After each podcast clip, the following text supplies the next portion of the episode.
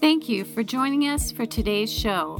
You can follow us on Facebook or visit our website at beatitudeschurch.org. Beatitudes Radio, empowering people to enrich society. It was Joseph Mohr's first church. He was a recent graduate from seminary. The year 1818, the place, Austria. He was in his first church and he realized that the Christmas that year was going to be unique. There was going to be something different about it. The circumstances in which his little congregation had faced had been very, very trying. Austria had been the recipients of a war called the Napo- Napoleonic War, which lasted 12 years. A lot of that fighting took place in Austria near that little village where Joseph Mohr was pastoring. The devastation from that war had been dramatic. The political, the social, the financial infrastructures, it was, they were gone, no more. Now, that alone would have been bad enough. But when a truce was finally given and the individuals chose, that army chose to leave the area, they decided to leave a, a treat for the host family of the host nation that they had gone in and, and wreaked havoc on. So they decided to tear down more buildings, to make life more difficult as they were leaving. That would have been hard enough for the members of Joseph Mohr's little church. But just two years before, in 1816, there had been what is called the Year of No Summer. In Indonesia, there had been an eruption of a volcano. The devastation from that eruption affected the climate. And that year, there literally was no summer. And because of that, they weren't able to get out into the fields. They weren't able to produce a crop. So many individuals not only suffering from the war, but they were also suffering from the consequences of this natural disaster that had taken place. Joseph Mohr, he understood all this. And he felt very deeply for the members of his congregation. And so he decided that Christmas he was going to give them a gift.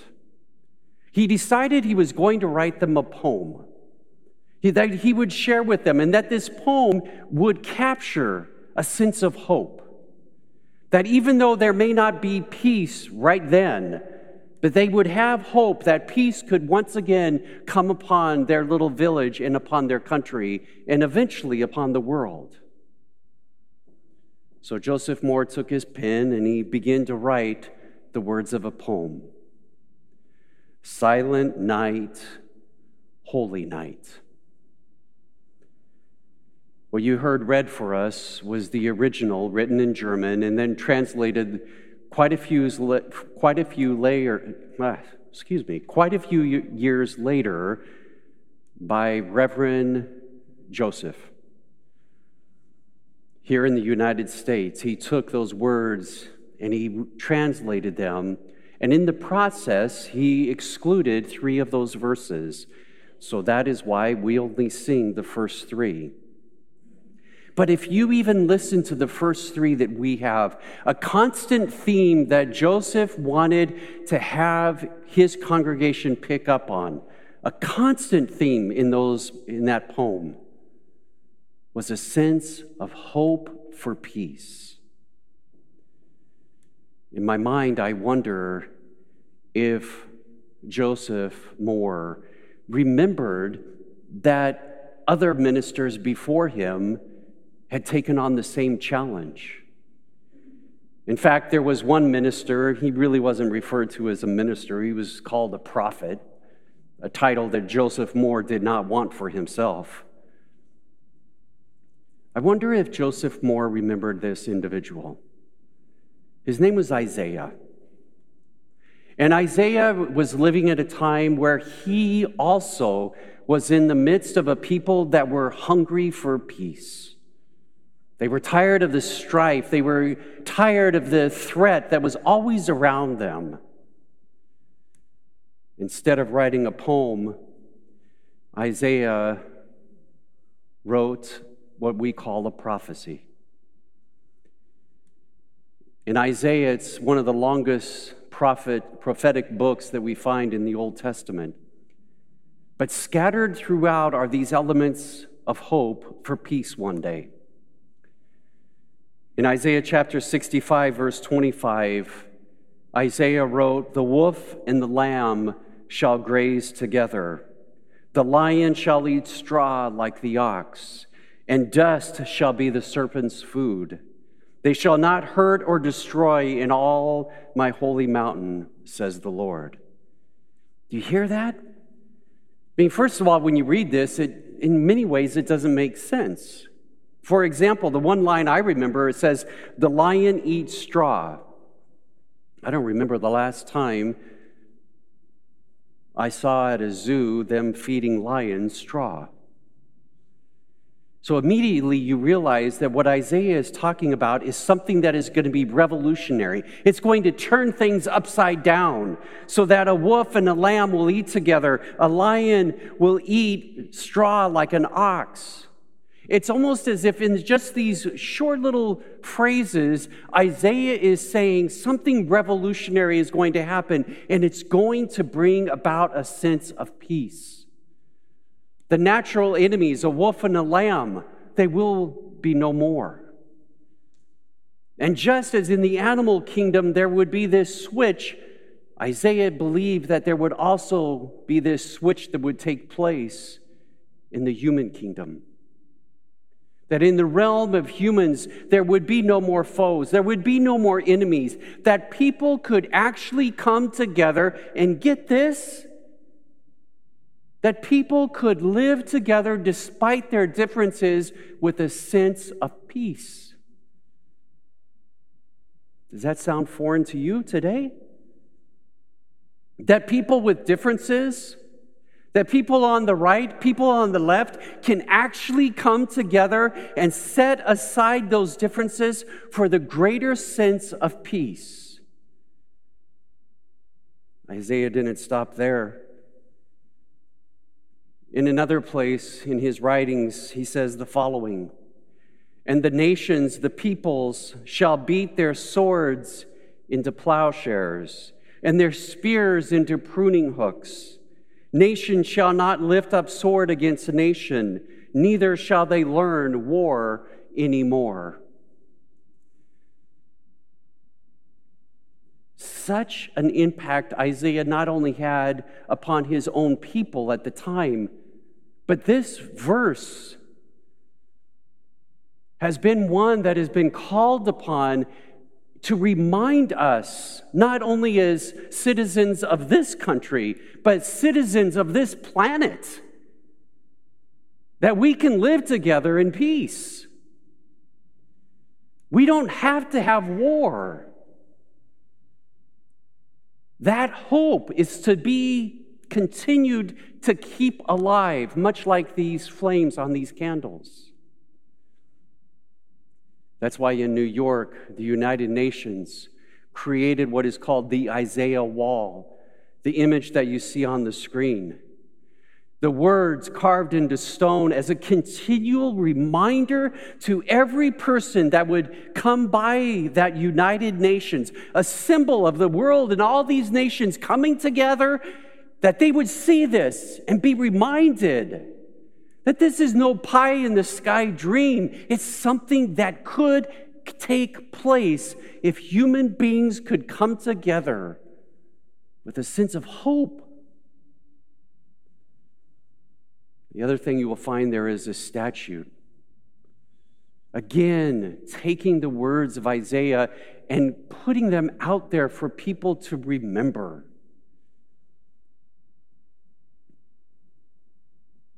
We have strife here in the United States. We have conflict. We saw an expression of that take place this last November around the election. And the fallout from those results continue.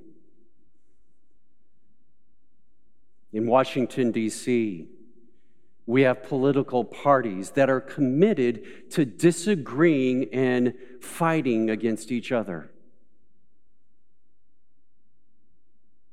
In Ukraine, we see evidence of war. And instead of being the large wars of World War I and World War II, we are seeing little pockets of terrorism that are continuing to exist throughout our world.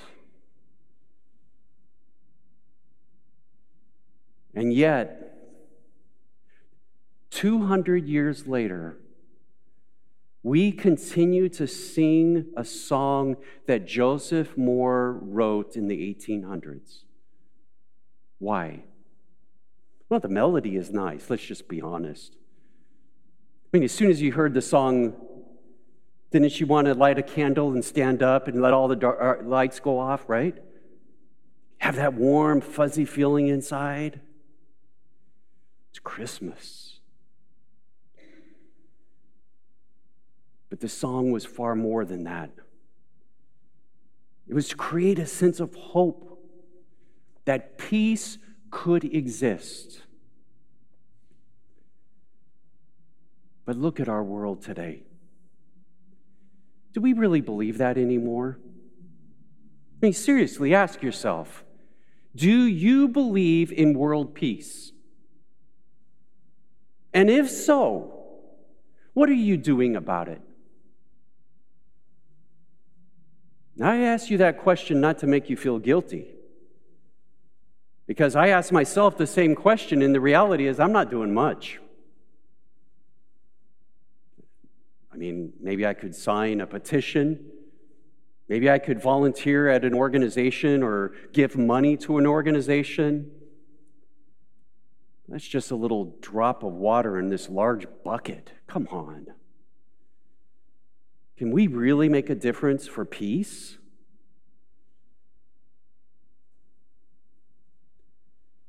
Well, maybe we can't. Maybe you and I individually will never be able to bring about world peace. So in December, we'll just sing about it unless unless there is something that you and I can do right now that will bring about peace in a way that maybe we never even thought of. Maybe there is the possibility that hope of peace captured in the words of Silent Night, Holy Night, can continue to be a reality. For me, that possibility was captured by the spiritual man, the Dalai Lama, when he said the following Only through compassion and, are you ready for this? Only through compassion and inner peace. You hear that? Inner peace. Can one, one spread peace in the world? Only through compassion and inner peace can I and can you spread peace in the world? Inner peace leads to a peaceful individual. And then this peaceful individual can build a peaceful family. Then a peaceful community then a peaceful world. But what the Dalai Lama said was that it starts with you and it starts with me.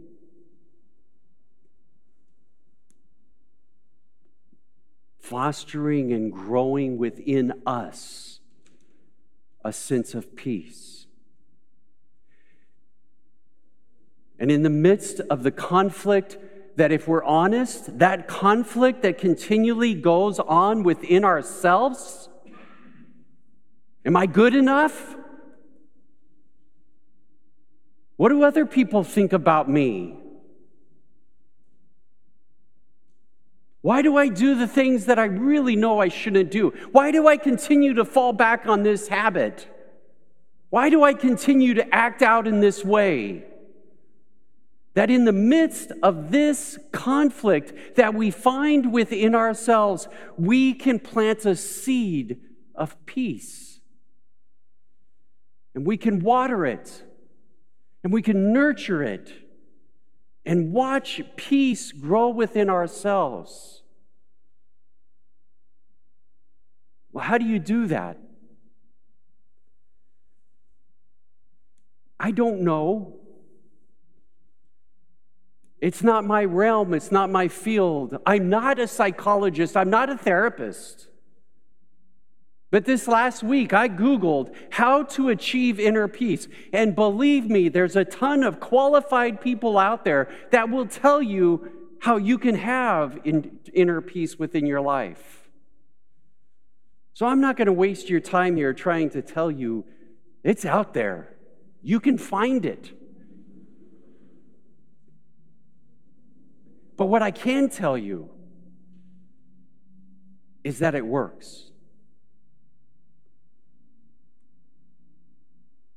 That the Dalai Lama was right. That Isaiah was right. That Joseph Mohr was right. That we should not give up on peace in our world but we must begin with ourselves. One individual I read tried to describe how this might work.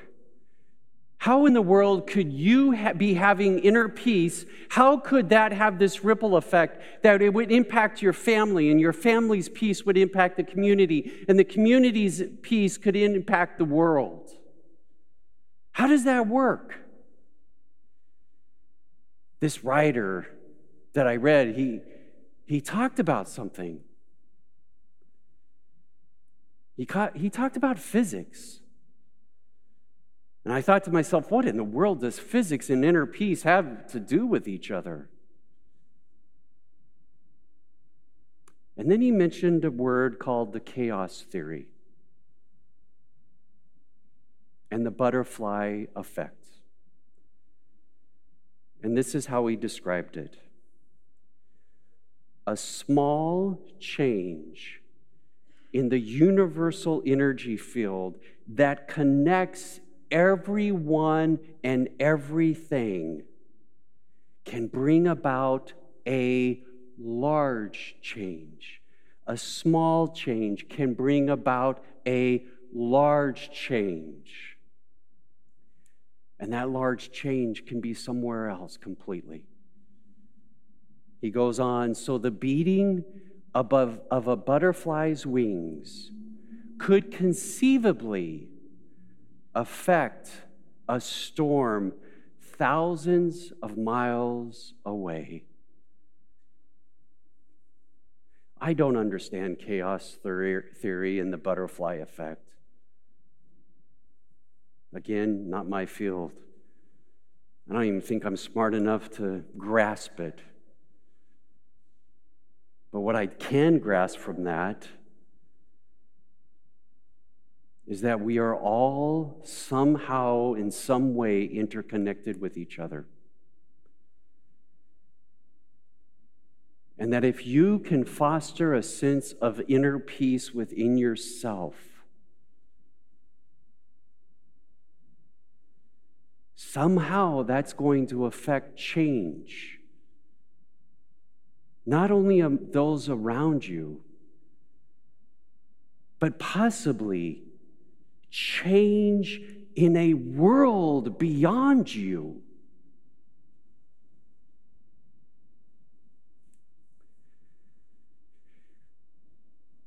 One of the things that happens in our family at the beginning of December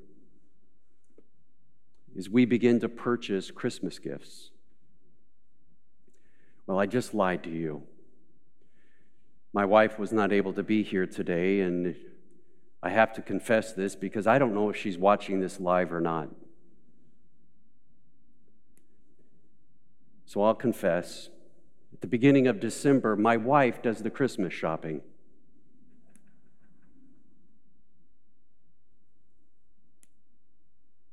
We try to think about our kids, our grandkids. We think about their personality, their likes, their dislikes. And we par- try to pick a gift that will be meaningful to them. This last week, I decided that this Christmas, I'm going to give myself a present. I'm going to gift myself. And the gift I have chosen to give myself is a commitment in 2023 to try to foster within myself a sense of peace,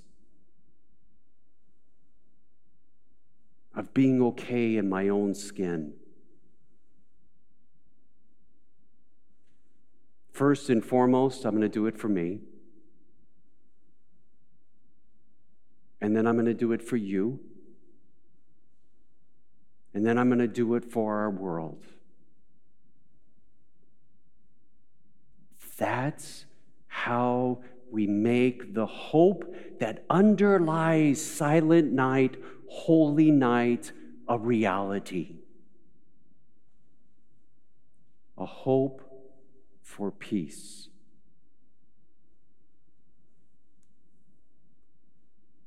So, my question for you this December are you going to give yourself a Christmas gift.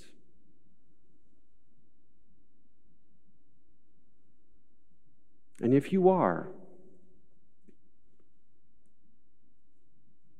would ask you to consider giving yourself the gift of inner peace. Amen. Thank you for joining us for today's show. You can help us to continue this program by making your donations at beatitudeschurch.org backslash online dash giving. Beatitudes Radio, empowering people to enrich society.